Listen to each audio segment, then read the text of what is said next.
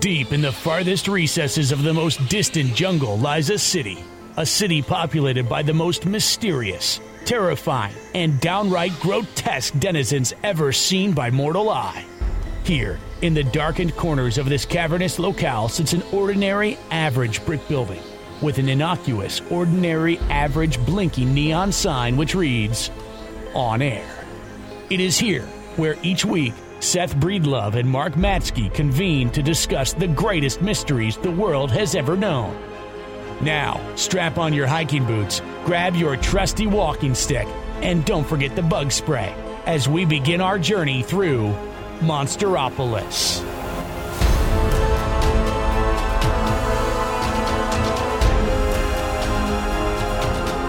This is Monsteropolis. this is Monsteropolis, a show about anomalies, legends, and monsters. I'm one of your hosts. My name is Seth Breedlove, joined as always by my pal Mark Matsko. Hello there. I think this is going to be more of a therapy session than an actual episode. Yeah, I just don't. So you might not know this about me, but years ago, I bought and sold Wii's for a living for a little while. Nintendo Wii's. I did not know weed this. For, that might sound like Wheeze. Wheeze.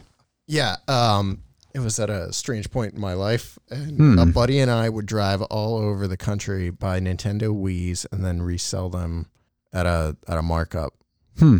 And I now think that this is karma. Oh, This is like payback for those days. why would people get rid of their Wii's? Were they going up you to a different? You, no, you couldn't find them. oh, okay. It was like when the Nintendo Wii first came I out. see. Do you remember, Okay. Do you remember those days? You Yeah. couldn't find them anywhere. Mm-hmm. Yeah, well, we're going through something way worse with PS5. Like it's impossible to find. Yeah. And uh and so for I guess I didn't realize that and I was just like I'm going to upgrade. So I'd asked for Christmas just for like gift cards so I could buy so I could buy myself a PS5. Yeah. And- this is crazy. Yeah, and they they told me when I went so so I get the gift cards. We go out for dinner one night and there's a GameStop next door. I go in the GameStop and I'm like, "Do you guys have a PS5?" First of all, the Wadsworth GameStop and this show is aired on Wadsworth Radio. The Wadsworth GameStop is trash. like absolute GameStop Wadsworth just total trash. Um Matt the manager is just a not good human being. Um, and it if I, I'm I'm not to put too fine a point on it, I would highly recommend everybody shop elsewhere. But um, Scorched earth. but anyway, the the just a you know they told me when I went in they were like, you're not going to get one of these until." No, I'm sorry. It was more like you're not going to get one of these until like spring. So stop asking. like Wow. that kind of thing. Wow. Um, so just not a great experience there. But uh, I was shocked to find out that I won't be getting a GameStop until spring, and I thought they were exaggerating because this was like end of December. Mm-hmm. Um, I should say everyone else I've ever dealt with at the Wadsworth GameStop was great. so, so maybe don't. You walk that back slightly. I'll walk that back a little bit. Not totally trash. Not totally trash. Okay. Um, just the yeah. Anyway, it was like just a. I was shocked that they're saying this, and now it's coming up on April. I mean, we're at the beginning of March, and I'm not any closer than I was in December to having one of these things. So, um, but what just happened before we went live was Mark and I br- took a break in between. We're in the midst of our epic uh, uh, UFO literature two-parter. Took a break for a second, went out into the other room, discovered that there were PS5s available on GameStop. Tried to enter my gift cards and found out there's a limit of two gift cards online. So just I have never heard of this before. What what what do you think the reasoning is behind something like that. Maybe scam. There might be some sort of scam that you can pull off Hmm. with that. I don't know. You know, I mean, like- that's money that has been spent. Yeah. It's been given to GameStop already. yeah, it's already I don't I don't understand. bizarre. Um, but no GameStop or no uh no PS5 in my possession. The Wii was Andy's first big system. Mm-hmm. I Like- might have sold it to him. We, we might have, yeah. we like stumbled into a shipment after Christmas, Mhm. like a couple days after at some Walmart. So we bought one and just loved it. It was like played bowling all day. I, know. think the first day. I remember when I got it, it was like a it was like a return to those innocent kind of games because I had like gotten on to like Call of Duty kind of stuff Mhm. and um and those like Mario and like just fun Yeah. fun games. Um, now I just want to go back to Call of Duty on the new PS5. uh, no, honestly, Make I'm a GameStop PS5. character that you can execute. No, I never d- don't never would do that. That's wrong. um, but yeah, the, the anyway, I'm in a great mood. I'm real excited to talk more about UFO books. Um, I was gonna do some follow up research in the interim between these two episodes of like Oh. 20 minutes, uh, where I was gonna look up to see if that updated version of Somewhere in the Skies had Oh, the sort of a, a modern perspective on things or, or an updated perspective. whole. Tic Tac appendix. Yeah, yeah, tic tac, tick tock, tick tock, tick tock appendix, appendix, appendix, appendices. Help. um, uh, I'm just totally distracted now, though. So frustrating. Oh, oh. That is sad. Um. So anyway, the the guy on the phone that I talked to was very nice. Said I, I should come back. Uh, Come back, Seth. come back to the store. We and- want you back. And You're not good. He said, did he not say Mm-hmm. that you shouldn't even look for it in the store? Mm-hmm. Like they're being, they're only available online only for the online. foreseeable future. Yeah. What happened with that? Is it just demand So is outpacing? processor shortage. Is Okay. I read online. I some see. Sort of like circuit board Yeah. Okay. shortage. I don't care. I mean, honestly, I don't play video games enough to be like distraught over this. Mm-hmm. Um, I will say it is my favorite way to like clear my head, like, um, because I get in in these ruts where all I can do when I'm supposed to be relaxing is focus on work, or like I Mm. can't get my mind off of business stuff, like work, you know, creative stuff or whatever. Um, get video games are like one of the ways I manage to clear my mind, my brain, clear my my brain's cleared. Uh, and so I'm disappointed about that, but it's fine. It's whatever. There's worse problems to have. Yeah. So So you've reached acceptance in six minutes and fifty-three keep going. seconds. By the end of the time, I'll be back to grief or whatever. I'll be back to. I'll be back to You'll denial. be anger. yeah, be in the anger. I'll throw the the the camera across the room. I'll call the GameStop and tell them what I just right. said on the show. I'll probably have to delete that. Aaron, cut that part out. All right. GameStop is great. I love the Wadsworth GameStop. Um, actually, Aaron, just beep every time I say the word GameStop. Oh, there you go. Yeah, No one will figure that out. no one's gonna know what I'm talking about. Okay, uh, we're so we're back. So we did last week. We did part one of our our uh, UFO book uh, episode. This was supposed to be a oneer. I should have known that would not be the case. Yeah, I don't. It's it exceeded all expectations. Let's put it that way. Yeah. Hey, Why don't you start us off this week? Because I'm going to be talking way less. Than Okay. This episode. All right. Well, I think we'll start. anger. This is an area we did not go anywhere near last week, and that is Area 51. Oh. You see how I did that? Oh, sorry, listeners. It is. Uh, actually, the book is much better than that. Yeah. Um, it's simply entitled Dreamland by Mhm. Phil Patton, and it is a history, history, and a cultural history of Area 51.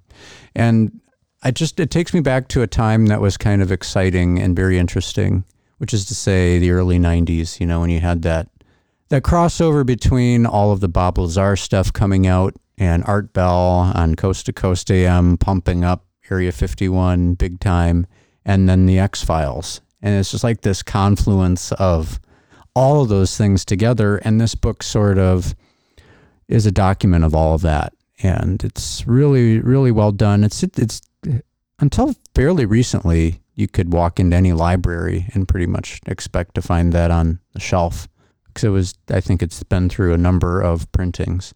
But I I don't really have much more to say about it than that. That it's just an entertaining read. It walks you through Groom Lake, and Area 51 and all of the stuff that had, was being reported at the time. You know the the airplanes flying in there every day out of Las Vegas. Janet Airlines. Yeah, yeah. It was just a fun time. It was just like a before Area 51 became the most famous secret base. You know, there's that little sliver of just wonderment at Mhm. what's out there, and Dreamland captures that pretty well. That's a cool point in time. Mm-hmm. Um, we've t- I think we've talked about it before, but I remember watching something with Bob Lazar on my grandma's TV in the living room at her house, and I was probably bored out of my mind and wanted to do something else. But I remember distinctly watching Bob Lazar on my grandma's TV, mm. and like that was a very, yeah, it was a very specific point where you can remember, and and it wasn't about secret government craft or whatever. It was like there's UFOs at Area 51 Right. and UFO meant alien to a kid. So that's what I I just remember that. And I that's a that would be a cool movie. There's a movie Mhm. there. Kind of like Super Yeah. 8 style. Yeah, for sure. And that, you know, is that sense of predictability almost like you, if you got to go out there, there's a sense that you would almost, you were almost guaranteed to Mhm. see something flying around if you Well, knew where to go. people were like people and I think they still do see stuff in the skies out there that you don't immediately recognize. hmm We know now that's probably because they're just experimenting with experimental craft, but Mm. yeah, that was a, a very specific moment in history. I'm gonna go. I'm gonna go with one. I've I've got more here. I don't know what happened. I, I have a list. Hold on. Let me make sure I've gone over all these. Okay, silent invasion. That was one I wanted to. talk about. Yeah. Okay, so I'm I'm bringing that up. Excellent. Pennsylvania UFO Bigfoot casebook, and um, that was kind of where I was going to go after Bob Teet's book was to Stan Gordon and Silent Invasion because the two have similarities, definitely bear some similarities to one another in the fact that they're both kind of casebooks.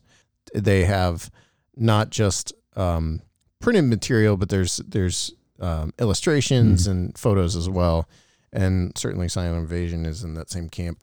But um, Silent Invasion also has all sorts of um, you know, uh, accounts besides UFOs, but it has the infamous uh, 1973 Bigfoot wave. We've got the the the really in depth look at, at the George Ko- Kowalczyk Yes. George Kowalczyk encounter, which is probably the most well known in the book. I would say that's become sort of the Mhm. inf- the most famous piece of the of Silent Invasion. But um, you know, Stan made his name by looking into. I mean, in my opinion, anyway, ma- sort of made a name for himself by being one of the Kecksburg guys. Like you saw him in all the. Anytime there was a documentary about Kecksburg, Stan was in it, and then he made his own Kecksburg documentary hmm but I find his work just looking into various cases around the state of Pennsylvania, um, as as seen in books like Silent Invasion and uh, what is it? Really weird?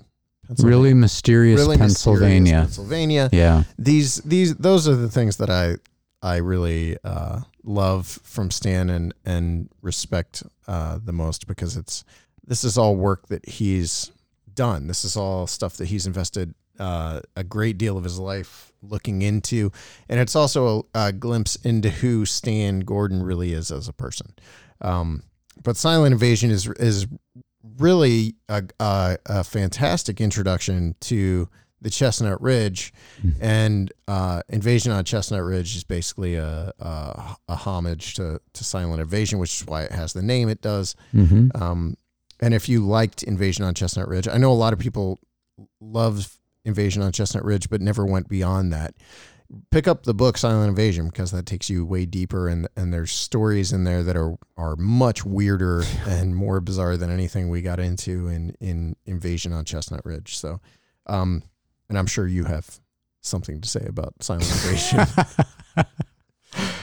You are correct. I'll just go from the UFO angle. A careful reading of Silent Invasion will just leave you like your jaw dropped because of the the vast variety of craft or objects that are described. I mean, I don't think any two are similar hmm across all of the the um, reports that he's received, and you have just have uh, you know all colors, shapes, and sizes of things flying if these reports are to be believed, have been sighted over the Chestnut Ridge. You know, everything from your classic metallic saucers to Christmas ornament shaped objects and like boxcar, just um, rectangular things flying through the air that don't seem to have any Yeah, reason to be iPad. airborne. Yeah, yeah, the, the iPad in the iPad in the sky. Yeah. Yeah, uh, tiny, tiny UFOs. Mhm. Um, yeah, it's a it's a really great book, and it, and it is it's so much more than just UFOs, but just as a case book, it's so fascinating to go through.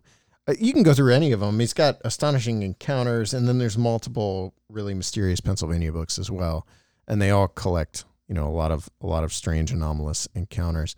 Pennsylvania is a weird state.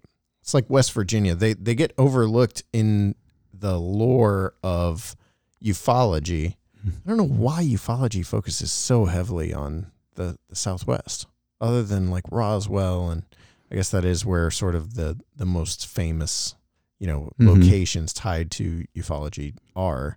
But um, I just think it's strange to me that Pennsylvania and, and West Virginia don't get quite as much play when it comes to the subject of UFOs. But Silent Invasion, great, great book. Yeah. it up. A, a striking thing too, if you decide to read it, which I hope you will, is that you'll see the degree to which Stan sort of inconvenienced his life in order to do this. Mhm. I mean, because for a long time it was a call-in hotline that was the major way that people got in touch with him, which he writes about, and it's meant that like for years of his life, years of his family's life, the phone would ring at all hours, and uh, I don't think he would pick it up every time, but you know, um, he eventually got to the point where like the state police would can't would get a call about something weird and they would call him.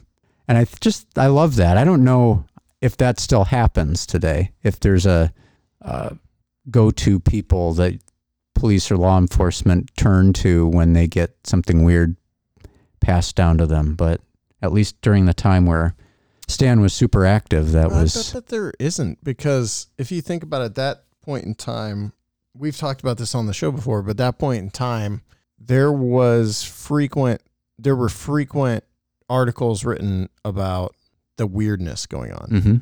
And that doesn't take place anymore. Newspapers don't cover strange and unusual stories on an ongoing basis. Right. You you get a hit, here and there, like the Canton Repository doing that massive story on on the Trail of Hauntings Mhm. but you don't see the level of reporting taking place anymore relating to strange subjects, right? Like UFO sightings or Bigfoot sightings. And the little local blurbs, Mhm. like, yeah, not so much anymore, especially since so many local papers are now corporate owned Mm-hmm. and are just AP stories It's being rehashed. Yeah. And the shocking thing to me about that was realizing that, like, I guess USA Today essentially owns something like 70 or 80% of the newspapers now in Ohio. It's like one Yeah. corporation controls all that. It's Mhm. crazy. Um, but I think the reason that plays a role in it is the the police just. I mean, I'm sure this doesn't hold true across the board, but I'm I'm assuming that police don't know who to pass that along Mhm. to anymore. Because every story that does show up is probably about a different personality or someone in the area, Mhm. you know, or a documentary film crew. Yeah. So, and they're not going to pass that on to to us. They want Right. to pass that on to someone who could help or or actually would hmm be legitimate. Stan was and is a legitimate investigator, and and if you pass something to him, you know it'll be looked into, Yeah. and that's not. I don't think that holds true anymore. hmm All right. Well, let's see. I have on this list, I want to make sure to talk about a book by Mark O'Connell called The Close Encounters Man. This is a biography of J. Allen Hynek. And it's one that in the early days of Monsteropolis, when we were going through UFO topics pretty heavily, I relied on that book a lot to talk about Hynek's life. And it's really extremely well done. It takes you through his whole life and, in particular, his professional career in astronomy and his ties to um, his academic life, which importantly included Ohio State University. And then uh, that was a major jumping off point for him to Project Blue Book and so forth. And then, um, you know, his transition to you know, following the the evidence and realizing, you know, his his real role versus what his stated role was on uh, various governmental uh, boards and panels and things of that nature, and then finally, sort of his it, it sort of embracing his elder statesman status as someone with, you know, really high academic bona fide qualities to his work, but who was open to uh, there's something to this phenomenon, even though he had been, you know, he got really um, linked to the whole swamp gas incident. I mean, that's his that was his statement, and it was uh, taken. The, the media took that and ran with it.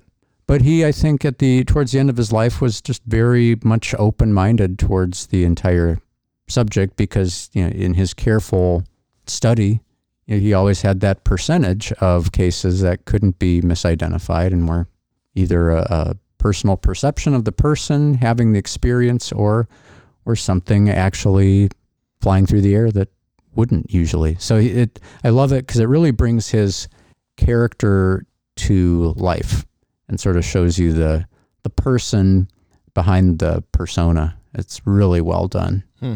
Every so often, I have found that that cycles through the um, ebook discount rack, so you can pick that up for fairly inexpensive. Yeah, Mark is like the king of book shoppers, by the way, for, for those unaware. You should do a whole episode at some point where you just tell people how to find. How to, yeah. yeah. Trying to find my other book here. Okay. Um, so I want to talk about all these Lin- somewhere. Um, Linda Zimmermann was in. There's one in that stack. yeah, I've got two here. Okay. But uh, Linda Zimmermann was in On the Trail of UFOs. She's a um, investigator in uh, the Hudson Valley. We interviewed her in a town called Goshen, which no joke. I am really hoping that someday I can take you to Goshen because uh, there's a breakfast place there that'll blow your mind. This place is like ten feet wide by ten feet tall. I mean, it's Oh. like so cramped.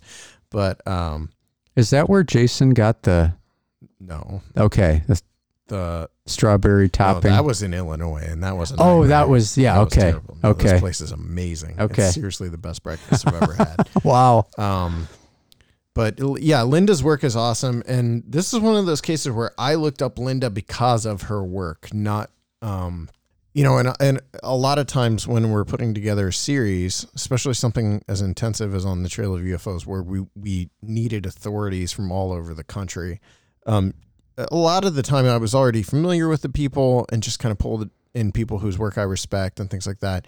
But Linda's a case where I had become familiar with her work because of my interest in the Hudson Valley. hmm And then because I was so into what I was reading of hers, I knew I had to get her involved um, in the series.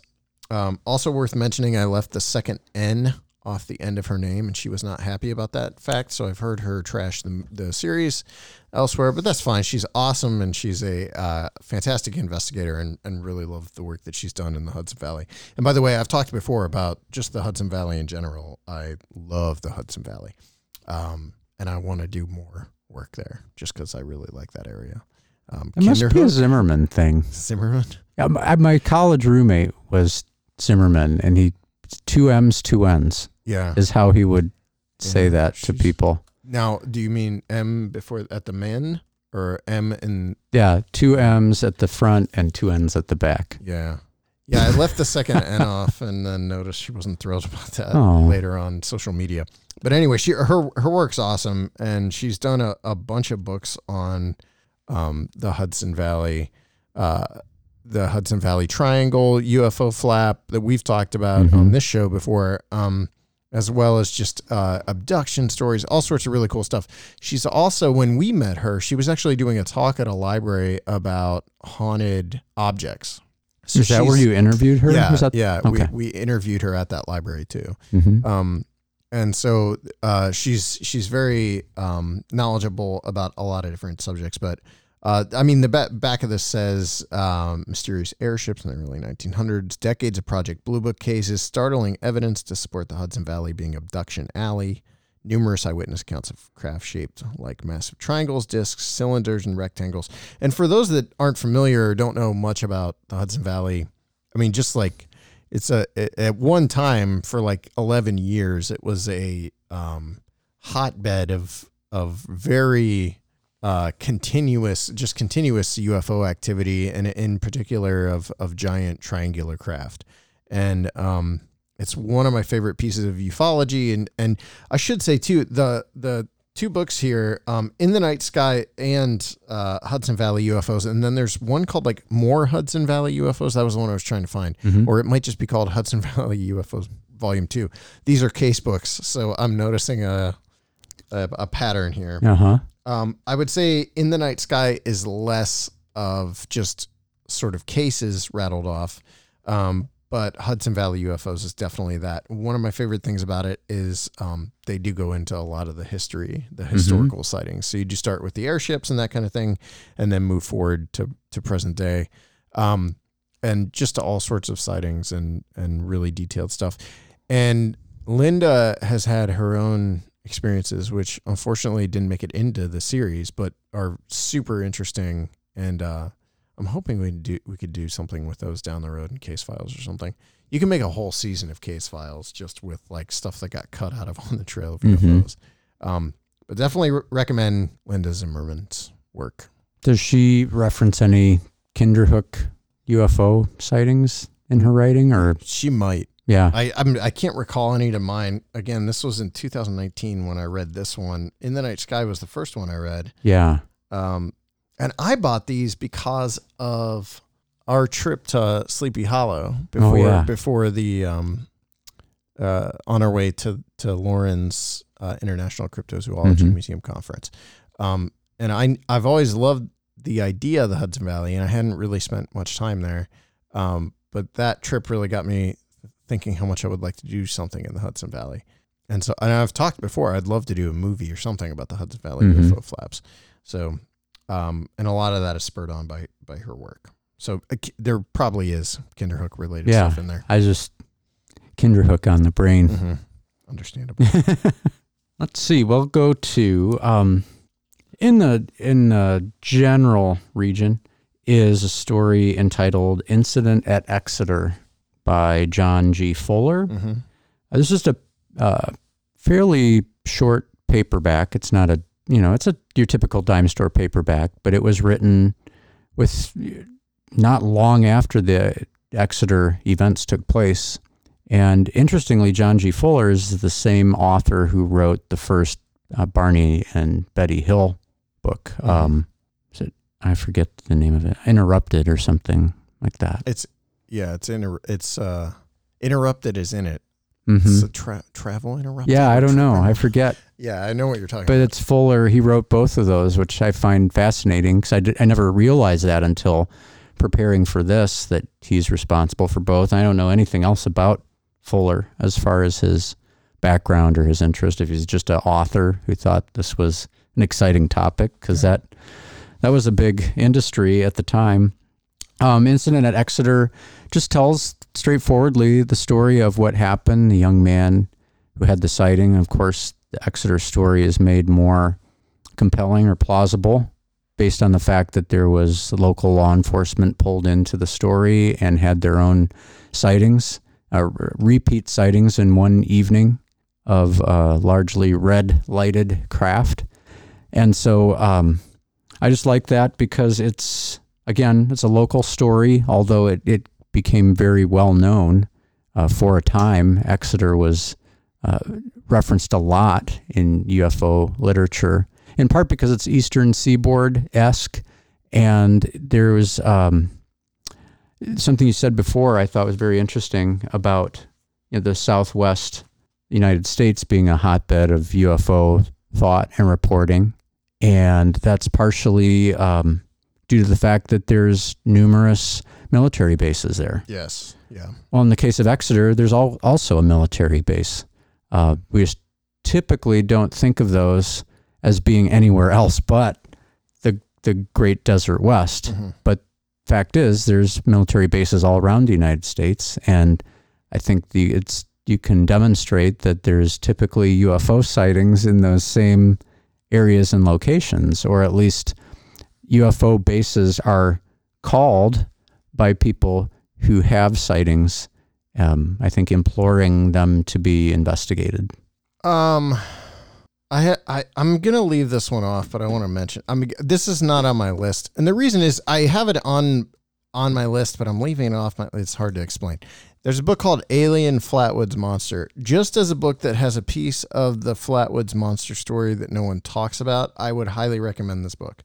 It also kind of goes against what I talked about earlier with like the the upside to like Ryan Sprague's book. This is written for like a certain type of intellectual Okay. that, I cannot attain intellectualism that I cannot attain. Um, but th- there's a very it's called Alien Flatwoods Monsters, written by a, a guy named Paul Sagan, and I've talked about this. I don't know if I've talked about it on Monsteropolis, but it, it's a book that has uh, a witness story of someone who claims uh, Paul Sagan claims to have been in Flatwoods the night that the Flatwoods monster landed on top of the hill and says that him and his family experienced uh, their car breaking down, seeing a strange object or a light in the sky, uh, their car breaking down, and then smelling an odor uh, while they were broken down. They would have been at the bottom of the hill, is right where they broke down. Um, and then he kind of uses that to jump off into um, looking at some of the weightier uh, topics connected with the, the UFO subject. Um, the tagline is when the singularity of intelligent machines meets the evolution of extrasolar biology biology Wow. yeah um, So implying that the Flatwoods monster was that. yes Okay. yeah and and well like i said he uses it as a jumping off point the Okay. book doesn't spend a ton of time Okay. on the flatwoods monster at all it's more of a yeah it's just like a foot in the door to Mhm. talk about bigger topics. You maybe you read it, tell me what you think. I I didn't even understand half the words in the book. hmm Um, I'm going to talk about a comic book called Saucer Country uh, by Ryan Kel- Kelly, written by Paul Cornell. Paul Cornell, uh, back in the day, wrote a really cool run of action comics with Superman, uh, and I uh, got to talk to Paul Cornell years ago. And um, Ryan Kelly is one of my favorite comic book artists. Uh, he wrote a book called Local that I love. Um, but Saucer Country is a. It wasn't. I think. I think they called it an ongoing. I don't know if they have another name or a label that they that they put on series that are kind of like they have an, a beginning and an end, but they're way longer than you know the typical like 12 issues that you Mhm. run into with like a maxi series. This is way bigger than that. It was Hmm. it ran like 24 issues or something like that. Um, but it gets into all sorts of lore connected to ufology. Men in Black are explored, and, and it is very. They clearly did their research on UFOs, and I believe I think Ryan actually interviewed Cornell on Somewhere in the Skies Hmm. back in the day. Might have been Ryan Kelly that he interviewed, but either way, um, they, they publish these in graphic novels. Obviously, this is fiction, um, but it is definitely drawing off of real aspects of the UFO subject. And um, it's a series I kind of forgot about until recently. And I was looking through my graphic novel collection and I saw these in there. And I was like, I should talk about these on the show Hmm. this time. And when this came up, that was the re- one of the reasons I jumped at the Yeah. opportunity to do this show was because of Saucer Country. Um, published by Vertigo. So it was, you know, under a, a fairly well known uh, imprint. hmm Um, and you can still find these on Amazon, you know, volume by volume and trade paperback. Um, but really highly recommend them.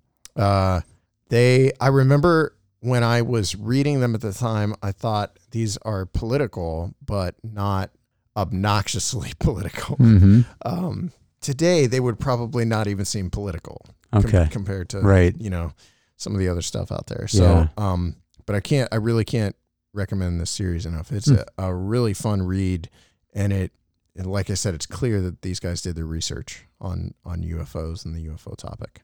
Hmm. Some of the stuff that was written about in this book has come true. Is what's funny because this was fictional. It's probably ten years old, maybe even older now.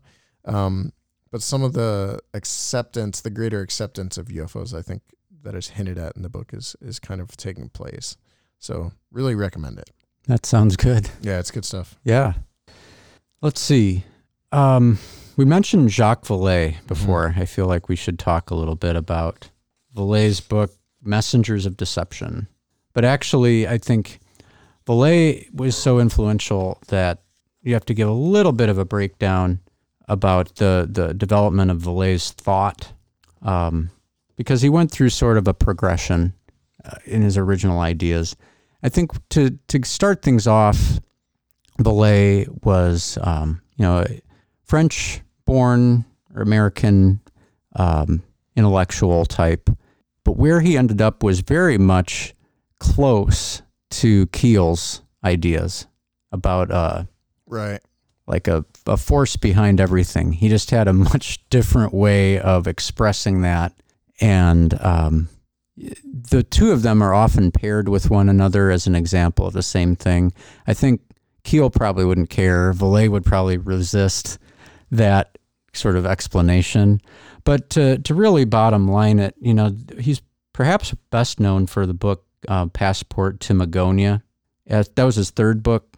And I found it as interesting, you know, that Magonia is Latin for magic land. So that sort of gives you a sense of where he's coming from, where that is sort of Keel esque in the sense that um, there's some order behind the scenes shaping human consciousness. And even like pre UFO manifestations of this would have included Marian apparitions, um, the airship flaps that we've talked about. Yeah, he spends a lot of time on folklore. Yeah, in, right. In that book, I Right. got that book somewhere. Yeah. I don't know where it is. And so he's sort of setting the stage for this idea uh, expressed in his much more, you know, intellectually geared way than Keel, for example, where Keel's just like saying, hey, this is what I think. Um, but Vallée is making that argument. And in that was in 1969. In 1975, he writes this book called The Invisible College, where he you know, he sticks with that idea, but he says that um, he considers the sort of Magonia realm, if you will, a control system. And by that, he means it interacts with humans, um, essentially cooperating with their perception to show them these absurd phenomena that defy all reason for the purpose, uh, you know, apparently, of regulating what humans can perceive.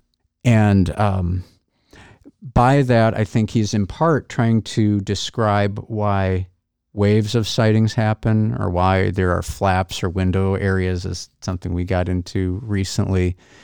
What Vallée would suggest is that the phenomena itself is regulating it. So if there's one area where that's not happening enough, it will appear in those areas to sort of bring the sighting counts up for whatever reason. He never really gets into what the reason for that would be or how that's changing or shaping consciousness, just that it might.